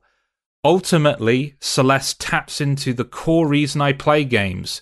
Living in a turbulent world with two kids and a career in science where planning and results are, are in constant flux, video games are a reliable source of accomplishments, a way for me to overcome a defined challenge and achieve definite progress in a reasonable amount of time. As someone who has both climbed a mountain and played countless hours of video games, the simple feeling that you accomplish something can be incredibly rewarding. And Celeste not only taps into that, due to the brilliant level design, but weaves this truism into the very themes and story of the game. I thought that was a great post. Yeah, well Thank said. you for that. Yep. So we, we need to talk about the aesthetics of the game. Um, so first of all, the the visuals. Um, the game uh, adopts like a pixel art uh, approach. Um, obviously, this is very much like a modern uh, pixel art um, approach. It's doing things of color and effects work that was impossible um, in the 16 bit era. Um, but I, I think this is like a brilliant, um, and, and Rich, you touched on this previously, but I think this is a brilliant example of minimalism and then kind of using kind of more HD art assets to, to bring out the emotion when needed if the pixel art isn't enough. Yeah, not to lose sight as well of the, the lighting engine, which is is it, it, like impossibly beautiful when put next to some of the, the art design that's there. Uh, you know, I was having a, a play of some of the B sides today, and when you collect the strawberry at the end of that, and you get this like wonderful illumination and swirling around of different lights and such, it, it's just great. It's just a really satisfying feeling. I think the, the what it does with environments is really interesting. Um, they the the color palette in each level is is so it's it's just so I don't know if appropriate is the right word. Um, it it's just so so well designed. It conveys just a level of lived in and real world feel to these areas that are clearly just blown out platforming sections. You know, like like I mean these like the old city for example, which is the first main main level you go through. Like I mean. This is like a deconstructed skyscraper with spikes and moving platforms. Like obviously, this is not a place that exists, but it has it has the color of a city, it has the machinations of a city, the sounds of a city. Like it, it, they, it all comes together to create believable spaces in a wholly unbelievable world. So like I, I the way they the way they manage that through the use of color and then and, and the art it all just kind of it just blends together in such a nice way to where it just seems to all fit right? I don't know that was really a general description but it just it feels good. It feel it it's nice to look at. Even even the areas that are supposed to be bad to look at are still nice to look at. And finally the the audio. Um we we kind of already talked about the sound design um throughout our kind of gameplay discussion but uh i think the soundtrack is incredible. Mm-hmm. Um, it's it's amongst one of my it's one of my favorite um, indie game soundtracks in in, in the last uh, few years. Um, I think that like it's a combination of kind of retro style 16-bit music while also kind of inserting more contemporary instruments and, and music in there. Um, later on, I, I, I already referred to the confrontation between um, Madeline and Badeline, but um, uh, Lena Raine um, actually recorded some vocal tracks of herself um, uh, during that that particular confrontation that uh, um, that plays throughout. Um, I, I think it's an incredible piece of work. Does anyone have any particular thoughts? It's both emotive, energizing. Uh, you know, once again, like a good film. You, it, I can't imagine this game without the soundtrack playing in the background. It never really outstays its welcome, even in those moments of frustration. Um, you know, you, you don't find yourself in that kind of constant terrible loop of some games where it repeats and you're like, oh god, I hate this track. Um, you know, it's it's a really well balanced track, and it sounds a lot bigger and grander than um, than you ex- expect it to be in a game like this. Um, yeah, I, I, nothing but positive. A particular highlight for me is the the kind of musical motif that plays when you complete a level because it's kind of just elegant and understated and relieving in many ways. It's just a sort of little sort of twinkle of a, a, piano and then you're off. But it's it's such a kind of odds with for the most part like the the the sort of lattice sort of stages of the level where they've really flexed some of the mechanics and and stretched you and stretched your uh, abilities as as you go through. Just that that piece of music is something that that'll stay with me for a really long time.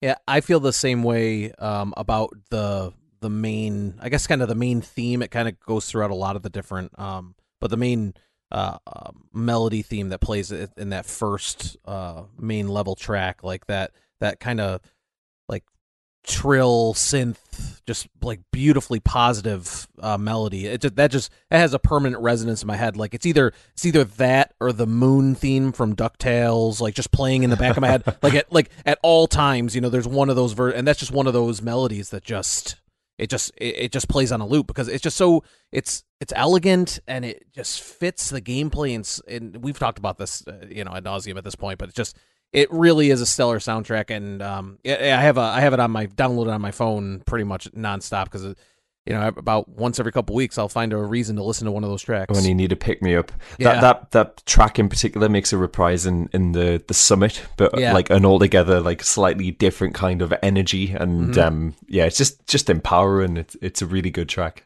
Yeah. Okay, it's about time that we heard more from our community. So, just to take us out, um, some thoughts from the forum. Start us off, Brian. All right, this comes from Psycho Hype on the forum. I don't love it. I don't hate it. Above all else, a tough as nails platformer lives and dies by the tightness and fluidity of its controls. And for my money, 2010 Super Meat Boy is still the gold standard. For whatever reason, the controls in Celeste never cease to give me grief specifically the dashing controls. I think it's because the dashes can only move in eight set directions. It felt like so many times when I wanted to go up and to the right, I would instead go straight into the right and miss my target. Constant trajectory mistakes. Despite finishing the game and snagging quite a few strawberries along the way, I never felt like I quite got the hang of it. Switch to the D pad, I think. Yeah. That might help you out with that. Yeah. Uh, Steve Aran says, despite its critical acclaim, I sadly have to admit that I fell off Celeste on a first playthrough. Though after a recent completion of an equally difficult platformer Metroidvania, I will definitely re engage after this podcast. However, despite my furtive dalliance, I did take away two incredible things from my time with Madeline and her quest to conquer the mountain. First, the breathing feather trick really does work for me when dealing with attacks of anxiety. And any game which treats mental health management in a sympathetic and non sensational theatrical manner deserves all the praise it deserves. And second, oh man, that soundtrack. It's one of only a handful of purchases I've made to listen outside of playing the game. And if you pop this on your iPod whilst going on a run, you too can conquer mountains. Alex79UK writes, This game was tough in places, but nowhere near Super Meat Boy levels of difficulty. I managed to beat the game without assists. I didn't collect every collectible, but I got pretty close. This game was brilliant, perfect platforming controls, aesthetically pleasing, and had a great soundtrack. The game took a very short amount of time to click, but once it did, I loved it all the way to the end. I found the story relatively interesting, but ultimately not really explored enough to have any real impact. Overall, brilliant game. The J-Boog. Celeste is one of those games I never thought I'd enjoy due to its tough as nails platforming. Finally gave it a go in 2019 after seeing all those rave reviews and rediscovering my love of 2D platformers with the excellent Rayman Legends. I can now safely say Celeste is one of my all-time favourite games. Finishing another brilliantly crafted screen after countless tries is immensely satisfying and the tight controls, smooth movement and instantaneous respawns make it an absolute joy to play. It even led me to try out a game that I'd always imagined I'd enjoy even less, the, ine- inevitable Super Meat Boy, and I loved it. The one downside to Celeste is that I'd never be able to go back to enjoying 2D Mario games, which I feel clunky and sluggish in comparison. Ventus uh, says, To me, this game is a more nuanced and meaningful braid where Braid uses clever gameplay mechanics to tell a story, which some may deem a little problematic and quite shallow, Celeste uses quite simple but brilliant gameplay to tell a story which is touching, relevant, and ultimately heartening. When I see it go on sale, I immediately pester my friends to go buy it. It's that great. Gadget 8 bit says, Never has a game simultaneously made me so angry yet impressed me so much. I'm confident that Celeste might be one of those rare perfect games. The platforming mechanics are tuned to perfection, the art style is to die for, and the soundtrack is simply stunning. Despite its unforgiving difficulty curve, I cannot think of a platformer I've ever enjoyed more. Thank you to everyone who uh, posted on the forum.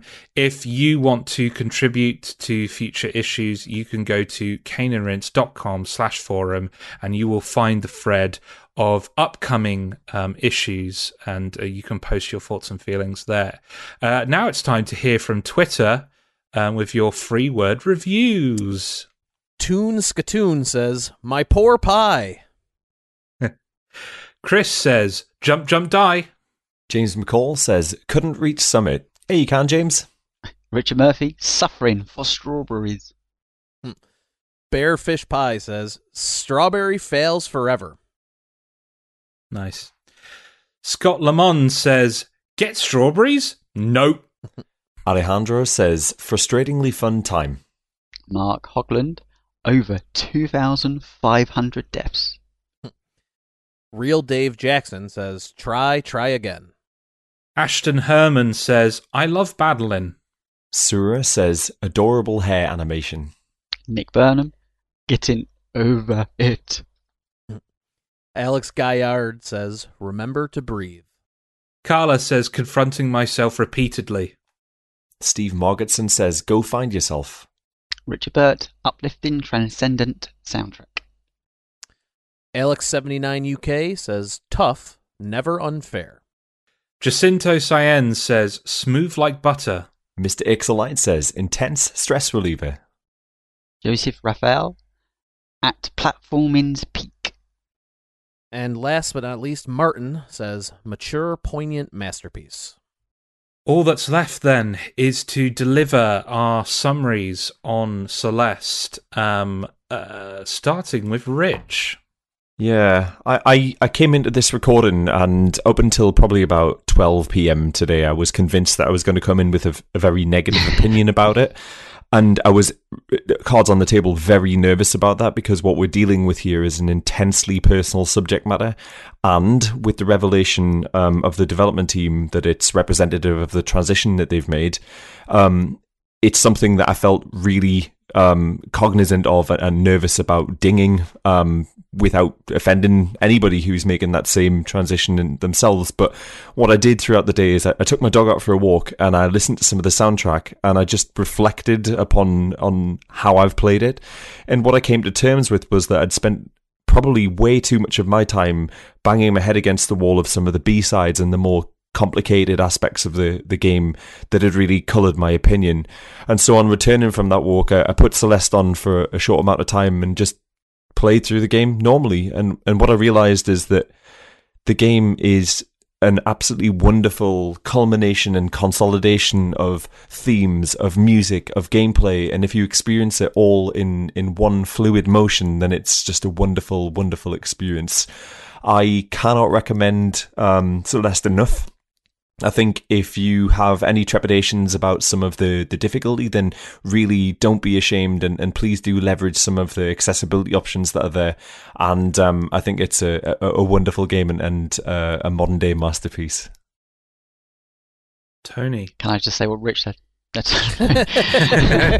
Um, and much to echo uh, Rich's statement, really. Um, I, I think you can get caught up on the perfecting of some of the elements of Celeste, and I think you know you can let that taint you know an otherwise um, great experience because actually I, I I really do think that although it is a challenge, Celeste is a challenge. It's not an easy game. I do think it's um, the summit is um, achievable for majority of people that have been playing games for a number of years, and if if it's not, I would then say, look, you know, there is accessibility options for you to to make that journey. And I think it is an important journey to make because at the right the start of this podcast, I I I commented that you know. Oh, this can feel like a game of two halves. Like the, the story is fantastic, but also the game is is absolutely fantastic. But the challenge I think for for any developer is to take both those elements and marry them into one, and that can be really hard to do. And I think Celeste does it. Just seems to be a, a canter. It it just it it marries the the story elements into the game and marries the gameplay elements into the story at, such a an effortless rate that you wonder how how the small team came about and put this stuff together when these you know multi-million AAA developers struggle so much to achieve um, with so much and achieve so little. Um, I I adored my time with Celeste. Whether it's the best platformer out there, I you know it, it's down to personal taste. I think the fact that we've mentioned things like Super Meat Boy and Mario, and some people have said it's the best platformer they've ever played, I think tells you that it's one hell of a good platformer. Um, and you know the story, you know, I I took my own elements out of the story, and it was a very personal thing to me. Um, whether you, the listener, take those elements is down to I guess to your life experiences, but at least it might give you some context of what other people might be going through, and you know, and help you understand them at the same time. Um, I I adore Celeste. I think it is an absolutely fantastic game that if you do find yourself with a, a, copy that is you know often on sale, that it's well worth experiencing, even if you rely on some of those elements to, to help you through the game and, and see it to its end. So big thumbs up from me. So earlier in the recording, Rich made reference to Sekiro, and he described it as a a cruel um, and uh, this isn't his words, but maybe odious, odious experience or something like that. But um, uh, so Sekiro is a game that I I love, and I I love a lot of From Software's games, and I I really in get like something about the the kind of difficulty in their design philosophy um, is something that I really really engage with and and and and really have a lot of time for but I absolutely despise the culture that has cropped up around those games. The really kind of obnoxious and elitist kind of get good culture that just saturates saturates every kind of major from software release um, and and takes away from what I think is just exceptional game design. And what I what I love about Celeste is that it has all of that. It's challenging, it's difficult, and it engages in some of the the kind of um, the kind of level design tricks of all of those kind of you know those famously difficult titles like Super Meat Boy, for example.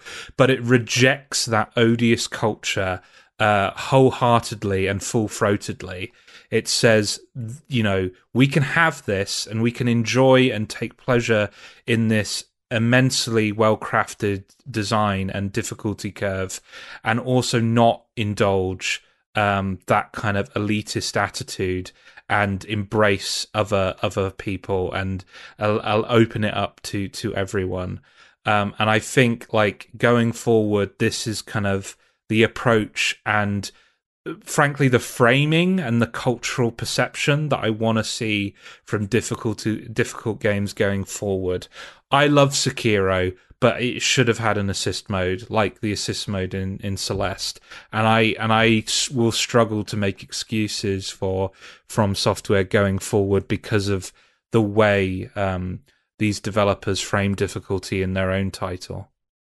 Brian, take us out. well, I want to punt right now because I because uh, everything's already been said. Um, the the one thing I say, uh, Celeste is is a is an incredibly personal experience. Um, as we've talked about, we've read all the forum correspondence. We talked about uh, Maddy's experience in developing the game and what that meant to them as they they went through it.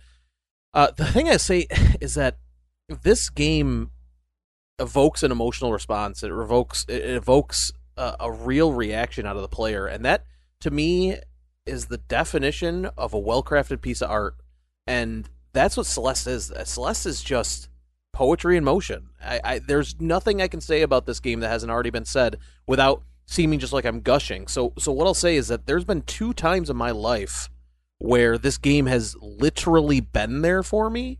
One time being the first time i played it through and exploring themes with my own anxiety and depression but then during the recent months of just upset and turmoil and pandemic and and just political unrest and just all of the things that I'm looking at my children that are sitting in the room with me and just like how am I going to raise kids in this world? What am I going to do? And and and where did I go to seek answers for that? I went I went to a pixel platformer. you know what I mean? Like that's that's what this game can do. Like it's not going to have it's going to be different for everybody and that's the great thing about it. It's subjective to your own experience and the fact that you can draw your draw from your own personal experiences and have this game fit into your life narrative to have it mean something to you is just an example of how much thought care and love went into this product and and i just eh, i, I cannot ask for I, I, I don't like to do my favorite game of all time or things like that because I think it's just so subjective and time of your life will change that reaction depending on where you're at. But like Celeste, Celeste is an important game. It's it's important to a lot of people, and the fact that they made something that had that type of impact is just so impressive that I, even if you aren't a huge fan of platformers or the difficulty and all those things, it's just this is a work of art to be respected, and I am just so thankful that I've had the opportunity to play it a bunch and talk about it. Fantastic. Right all that remains is for me, uh, Josh, to say thank you to Brian, Rich, and Tony for joining me on this recording, and a thank you to Editor Jay um, for for uh, cutting out quite a large section of this uh, of this recording, so for the public feed. Um, but it's important to remember that if you're a Patreon member, you get to hear all of this, you know. So consider it. Um, and uh, I, I, also want to thank all of our correspondents. Um, we we saw a lot of correspondence for this title, and I was blown away um, by the amount of free word reviews that we got when we we we made the call for it. So thank you very much. Um, so next time in Cane and Rinse, in issue 455, instead of being chased by our inner demons, we're being chased by an outer bio- biologically engineered super demon with a flamethrower and a rocket launcher in the remake of Resident Evil 3.